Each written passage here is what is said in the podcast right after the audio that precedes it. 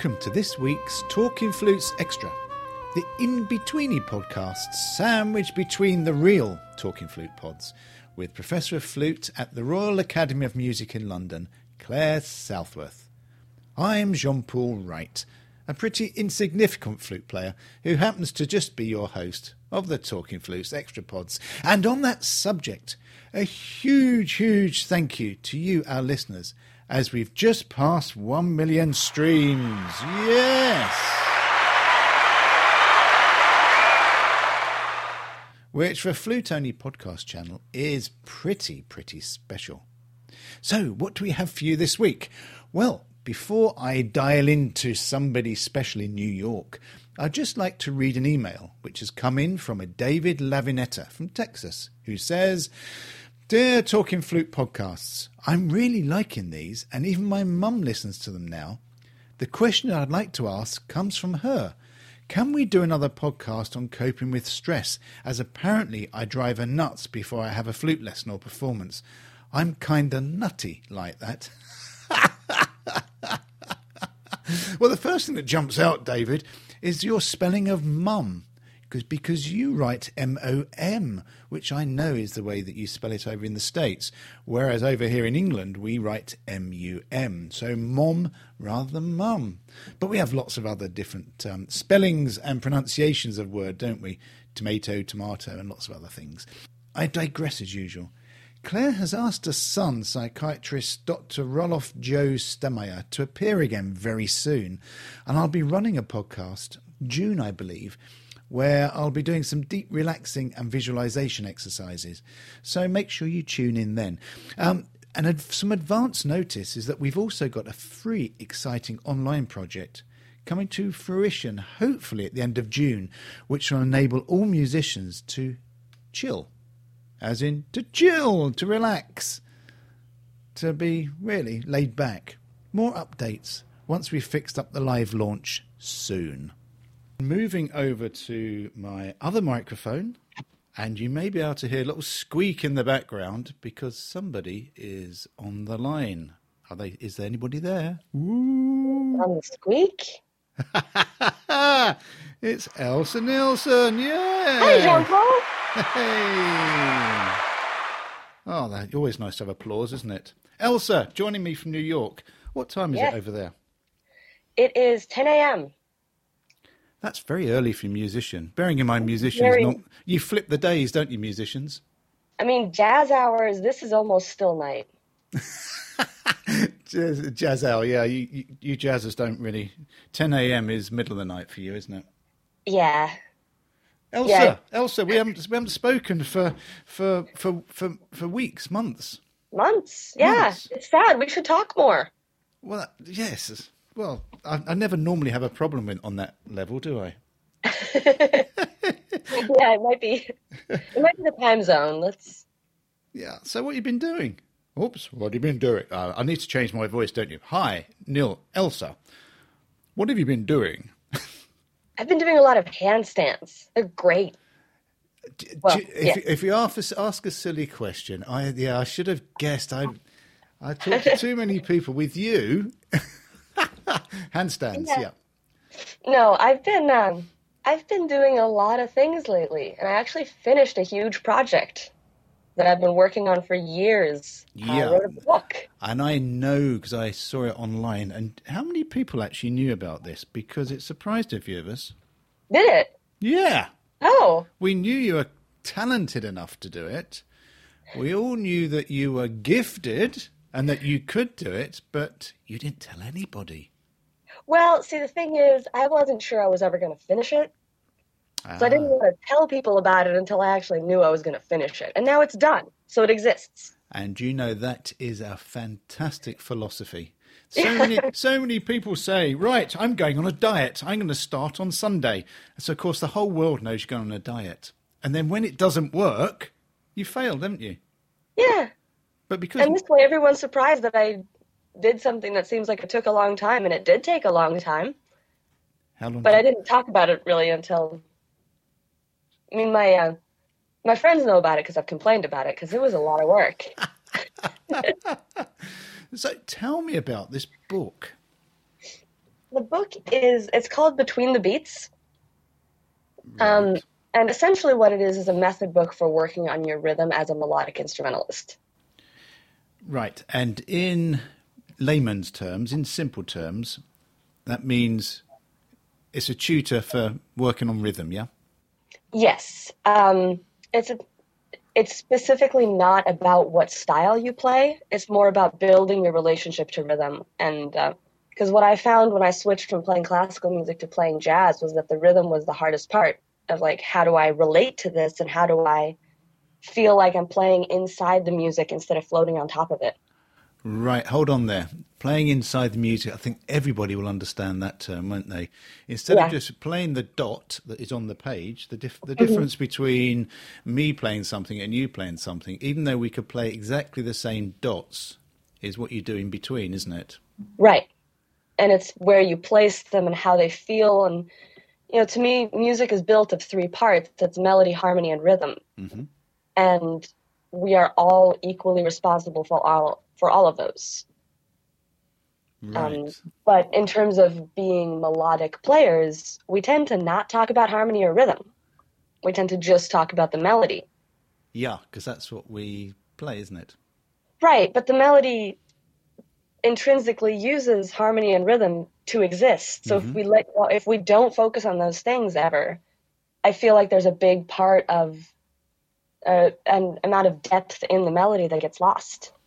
Yeah, I, I totally get that. And I think when you hear really, really impressive musicians that move you, it's because they're not just playing the dot, are they? They're playing the silence. They're actually, as you say, they're playing, Right. they're emphasizing perhaps a different part within that beat.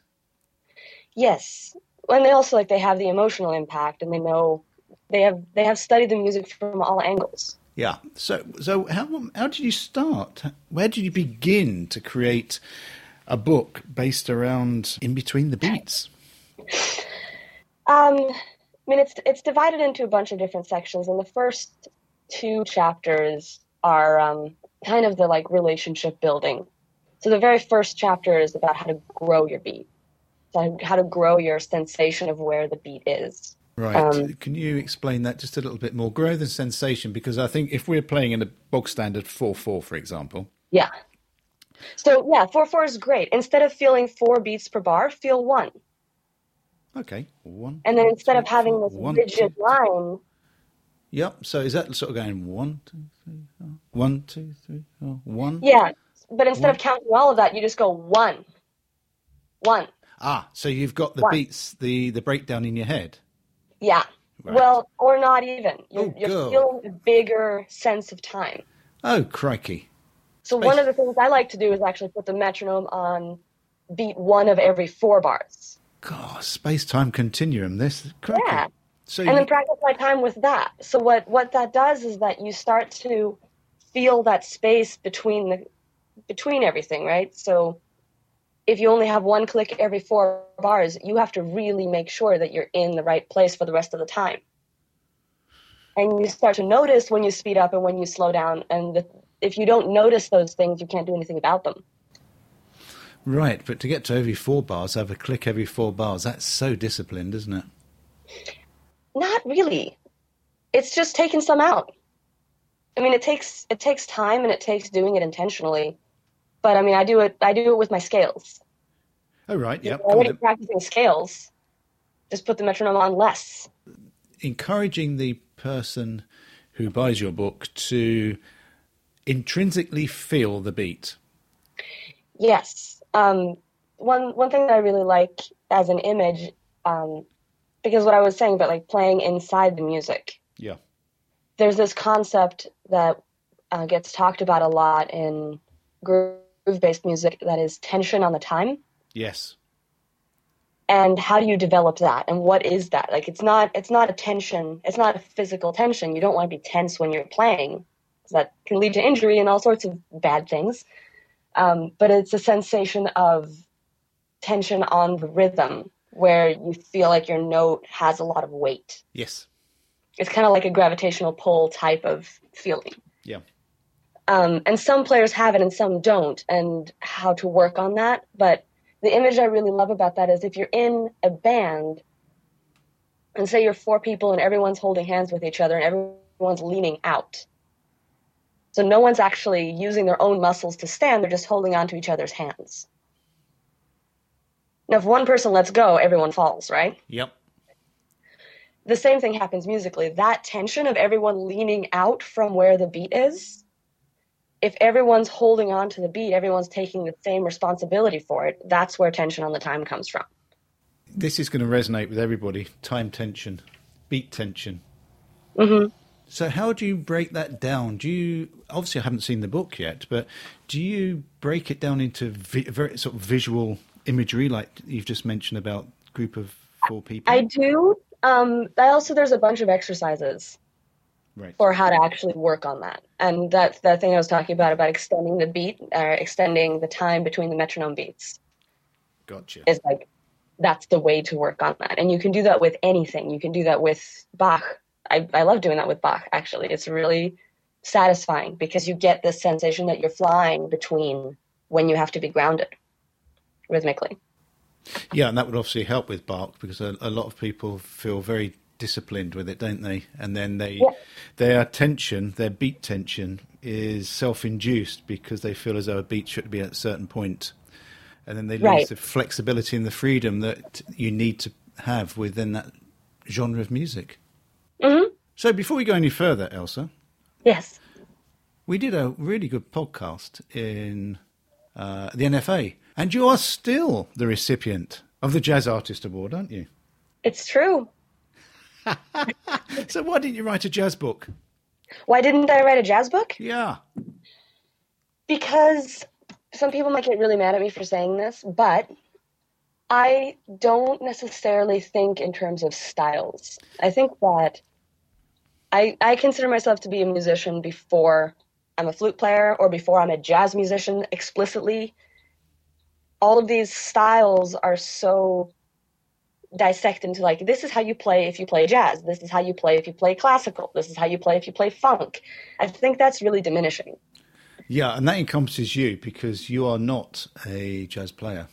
Right, I'm not any of those things. I play what I I play what I hear, and a lot of a lot of what I hear does fit into the jazz idiom more than it fits into the classical idiom. But But th- that could be said about rock too. It's I play improvised music. I play music that has an improvised context to it, and I used jazz music, and I lo- love jazz. But that's where I learned how to be who I am musically.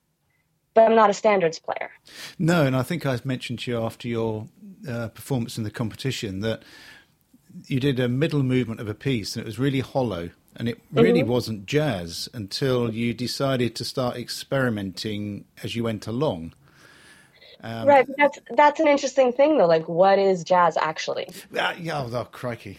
Yes. Yeah, because there's that's another one of those like we have we're so intent on defining things, and I don't necessarily think that that's always helpful. And the reason I didn't write a jazz book also is because Sharp Eye's written amazing jazz books, Yes, and he has, yeah. I don't feel like there needs to be more of those. And I really felt there was a need for this, not just in jazz, but for any style of music, because what what I've tried to do with this book is give people something that they can work on that will make them feel more grounded, no matter what they're playing. So that's grounded with the beat. And if you're grounded with the beat, then you're happy within the beat. Is that the point? Partially, um, if you're grounded in the beat, it's much easier to play with other people. Oh, yeah. Oh, right. I've got you now. Yes. Yeah.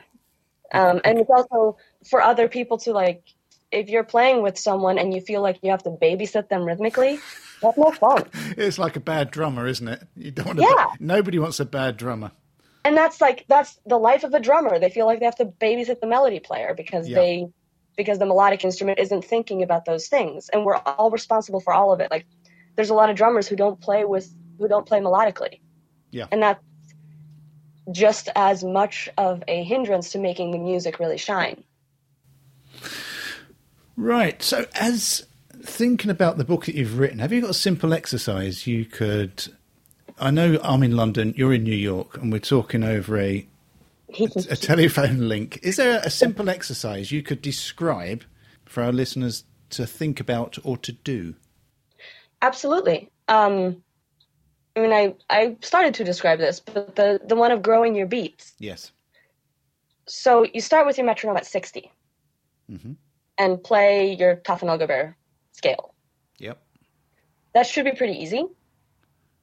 If you're, you know, if that's an easy scale for you, that will be easy doing it with the metronome at 60. Yep. Then take out every other. So put your metronome at 30, Yeah. and your metronome will be taking on the half notes only. So Yeah. on one and 3 Mm-hmm. Then play the same scale, same tempo, take out another one. So now you're at 15. Right. and that's one per bar. And depending on what metronome you're using, you can take out more and more. So that's how you get to one click every four bars. I use a metronome called Synkd, S Y N K D, Mhm. um, that I've actually built uh, metronome tracks for everything. Every exercise in the book has a metronome track in there already programmed. Right. But you can do this with any metronome, and you can, as long as you can slow it down. Um, there's like the Pro Metronome app. You can just take beats out forever. Do you know, Elsa, conceptually, this is brilliant because as a flute player myself, I've always suffered, and I don't know whether it's overexcitement or underexcitement, is I can honestly put my hands up and say my timing has always been an issue. That's true for most flute players, and I don't think that that's necessarily an issue of the flute. No, I no. think it's like how we're taught Yeah. and what we're taught to think of as important. Yeah. And that's that's another thing. I just uh, I taught. I got to do two weeks at WVU, West Virginia University, which was absolutely incredible. The students there were so good, just amazing musicians and really excited and really you know engaged. And every single one of them, there was something rhythmic that was holding them back in their pieces. But when we looked at it together, they did not realize it was the rhythm. oh, crikey. So I would just take it apart with them, and then we would work on just the rhythm because they had worked so hard on getting the notes right and the phrasing and all of this stuff that they'd completely just like missed that there was a rhythmic component that was actually the thing throwing them off. You're, you're exactly right. In many, uh, certainly when I was growing up, it was all about the notes. hmm The rhythm was obviously very important, but the fluidity of a passage was always quite hard for me to start with until I sort of muscle memory kicked in and I knew all my scales and studies. But even Right. then, if you slow it, slowed it down, there was inconsistencies within the fluidity of the notes. Right. And that's where the precision is, and that's that's another thing that I talk about in the book is how to how to play the notes in a way that actually translates how you in- intend for them to translate, how you want them to come across. This sounds like a very much needed journal, my dear. Thank you very much. How big is it? Um, it's about you know 130 pages or so. Oh, crikey. It's a volume, yeah. and where can where can people buy it? Um, they can buy it on my label's website, which is bumblebeecollective.com. hmm Um, they can also buy it through Flute Center has a few copies, and I'm going to send some to you, right? You'll send some to us, and I will put it in one of the London flute shops. Yes. Brilliant. Well, you probably you probably won't know, but I'm it, coming to the end. I've got another week to go. of a 12 month sabbatical without playing. Oh wow. Yeah, it's on purpose. It's because I wanted to know how long it took to get your chops back after you've been haven't been playing for a long time. Because Oh. there's so many people out there that used to play and are Right. too scared to come back to playing because they don't think they'll be able to do it. That's a really kind public service for you to do. Well, it, I, no, I'm I'm being sincere. That's really nice of you. it's whether I'm brave enough to record it, record the noise. I, I'm actually due to start next week, which is going to be very interesting. Oh, I can't wait to hear that. I don't know if I'm brave enough. So your book would, Yes. because after a year, a year out, then your book would. I think I can start, not say necessarily start from scratch, but it, mm-hmm. it enabled me to be childlike again and be open to new ideas and new thought processes. Yeah. So I can give you direct feedback. Great. I'm a You're lost, wonderful. I'm a lost cause, my lady. I'm a lost cause. No, no one's a lost cause. That's not a real thing. You have links um, to everything from your website, do you? I do.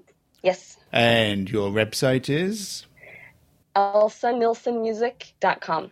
Um, if you Google Elsa, like the princess from Frozen, and flute, you'll find me. You will do. And the Nilsson has got two S's. Yes, N I L S S O N. The Swedish spelling, very Swedish. As, as you are indeed very Swedish. The, Yep. the Swedish lady living in New York. Elsa, this morning I was listening to one of your CDs. Ooh, Already there yet? oh, that's an old one. It is. Yeah. And I wasn't expecting this this from you because I, I, th- I, thought I thought I'd heard all yours, but you've given me a couple of copies of this. It's really interesting. Thank you. I'm glad you enjoyed it. I did. Now I'd like to play a track, Okay. obviously for our listeners. I know it's an old one, but you know the Elsa. In fact, all musicians, not just Elsa, all musicians are the sum of the parts, aren't they? And we've all we've all progressed, don't we? We all add layers on. Can you remember that? Can you remember that album? Or was that too too long ago? Um, I can sort of remember it. It was. because it's quite funny because it's written in Swedish. So you have Was it in Swedish? you have uh, Oh, yeah, allt, a lot of Swedish folk songs on there. yeah, Alt under himmelens fasti. Allt under himmelens fäste, that's right. Yeah, clone. I understand clone. Yep. Uti vag hagi. Ute i vår hage. Who? Uti för hage. Yes. Uh, Oh, there's a there's uh, there's this wonderful radio show you should listen to sometime, Jean-Paul, with uh, a British guy trying to learn Swedish. Oh, really? It's amazing. It's so funny. He swears a lot, but it's so funny. What's it called?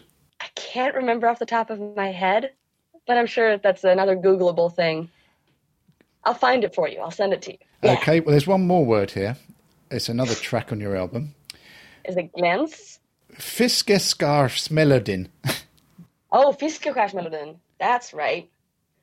Um, that's kind of a funny story. That's um, it's a lullaby called Byssan Lull, but the this great lyricist wrote lyrics to it, which it's why it's Byssan Lull. His name is Evert Taube, and uh, since there's no lyrics, I didn't feel like I could say it was his song because it's not the part of the song that is his song. It's the part that is the folk melody. So Fiskeskärsmelodin is that melody, and that melody is actually super fascinating because it comes up in so many different folk music traditions that are not linked. That's not linked. Yeah, like that melody, I've played that melody in bands that did, I played it in a Ukrainian punk band I used to play in, in Seattle. And it's a Ukrainian folk song too. Hang on, Elsa, Elsa. Punk band. Uh, yeah, yeah. Ukrainian punk. Have you never heard of Ukrainian punk? Ukrainian punk. Yeah, it was really fun. Oh, you're mad. You're mad. I'm not. I'm not going to argue that. So, shall I play uh, a little bit of the uh, Fiskeskvadmelodin? Sure. And so, when when we finish this, we'll sign off with that piece of music from Elsa's album, and it is absolutely lovely, called "Already There Yet," and it's the Elsa Nilsson Quintet. And no doubt, again, the links are to Elsa's website. Yes. So, what you got coming up, Elsa? I'm making another record actually. Right, and In Is this again a free thought one? You're going to disappear into the re- recording studio with your guys and see what comes out, or you no, we have a we have a very clear vision for this one. really? Um, yeah, yeah. It's actually you. You're gonna laugh. You ready? yeah. Okay. It's a rock record. Nothing surprises me with you. This is compared to the Um, I mean, last it's one. Still, it's still jazz, but it's like it's going to be a heavier record, and I'm trying to. I'm exploring guitar pedals and extended techniques to make the flute more of a lead guitar presence. And you've got a very good friend of yours doesn't live too far away from you. Melissa is a wonderful human and a great resource when it comes to pedals. That's Melissa um, Keeling, everybody, the great flute player who plays Yes. with pedals. So We're you, actually doing a thing together at the NFA this summer. you are, aren't you? Oh, do you know I'm not Yeah. going? Aw, No. Is the red cup coming at least? The Red Cup is coming, yes. Good. The Red Cup. Yeah, I won't be coming. I'm. I'm. I'm shh, shh. No, nobody listening to this, but um, I'm taking a vacation. oh my god! how can I how, how can I miss the NFA for a vacation? I understand completely.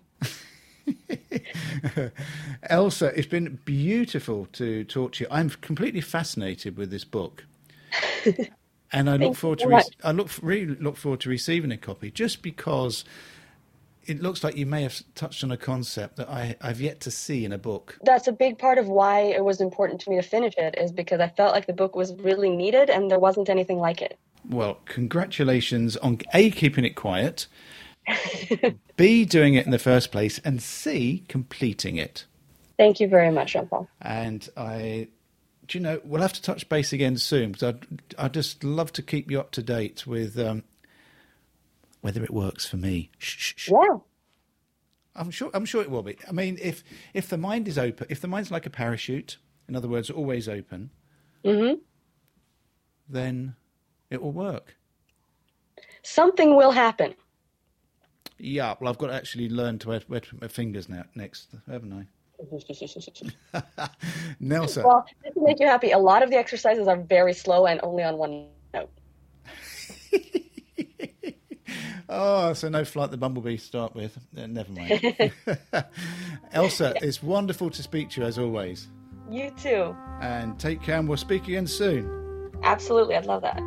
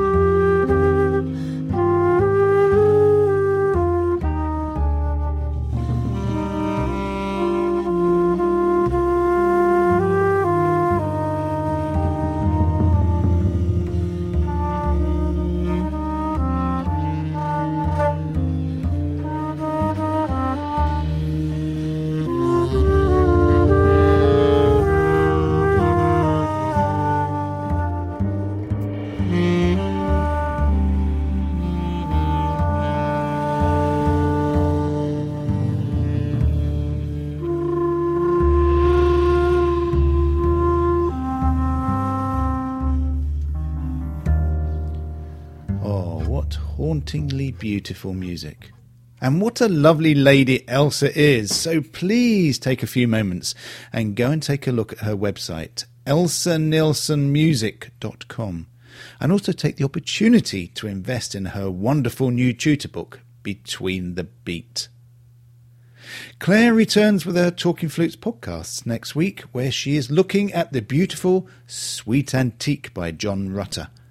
So until then, thank you for listening, and may your coming week bring you much joy and musical fulfillment. Goodbye.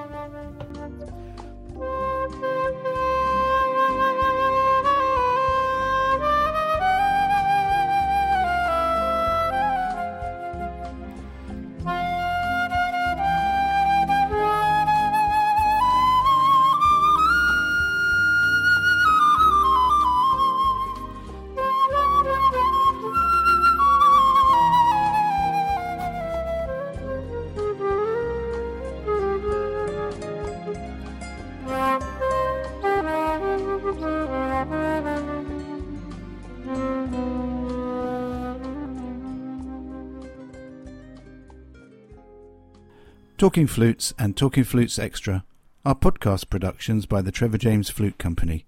For more information, visit trevorjamesflutes.com.